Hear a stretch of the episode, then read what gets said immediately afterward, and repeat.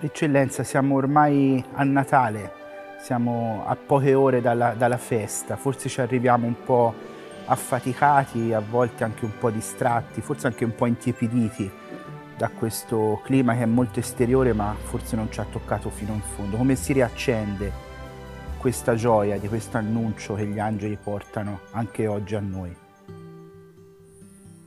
Prendendolo sul serio Chiaro che se Natale viene, usiamo questa parola, affogato eh, in, eh, in, altre cose che non sono, che non gli appartengono e sono di altra origine, non sono cattive o no, no, sono altro rispetto all'annuncio del Natale, è logico che venga a noia, che non dicano più niente, che siano cose che danno al limite fastidio.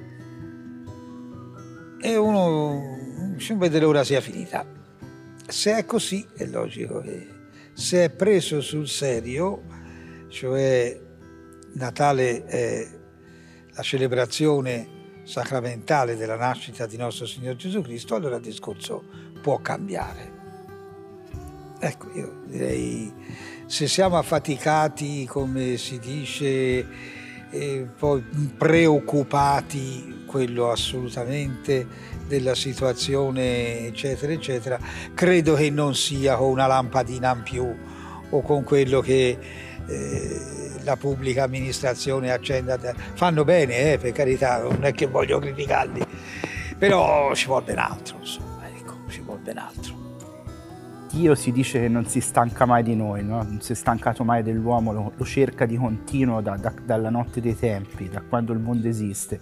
Forse siamo noi che ci siamo un po' eh, distanziati. Se si sta a tutta la Sacra Scrittura, sì, eh, l'uomo che si allontana da Dio, no? c'è la famosa definizione della superbia umana che dal libro del Siracide che dice che superbo è colui che tiene il proprio cuore lontano da colui che l'ha creato. No?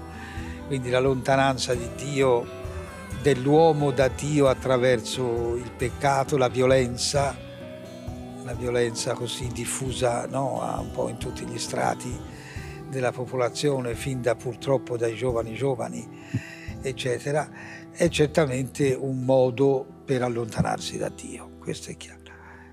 Però non va dimenticato che Dio rimane nel suo mistero.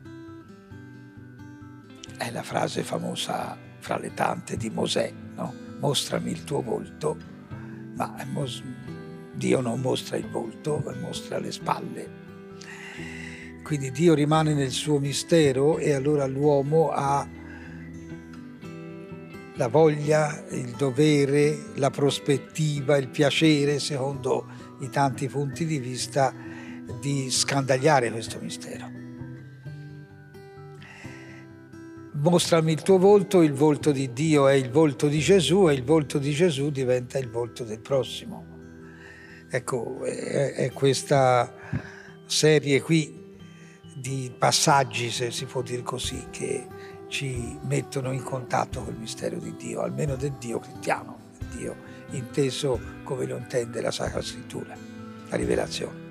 Eccellenza, il suo primo Natale qui a Grosseto, ma non il primo Natale in Maremma, che auguri fa il Vescovo alla sua gente, soprattutto proprio a chi questa relazione con Dio in qualche modo l'ha, l'ha indebolita, non, non si sente amato, non si sente cercato?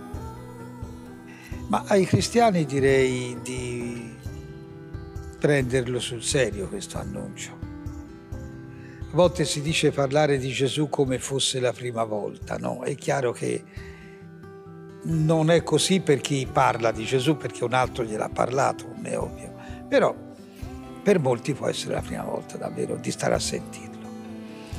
E quindi ai cristiani di prenderlo sul serio e ai non cristiani di rimanerne incuriositi chi è questo Gesù di Nazareth? Ecco la domanda, la risposta viene dal Vangelo, viene da molte fonti, ma prima di tutto dal Vangelo, e potrebbe essere l'idea, l'augurio meglio, di rimanere incuriositi, come quei greci di cui parla il Vangelo, che dicono a Filippo vogliamo vedere Gesù.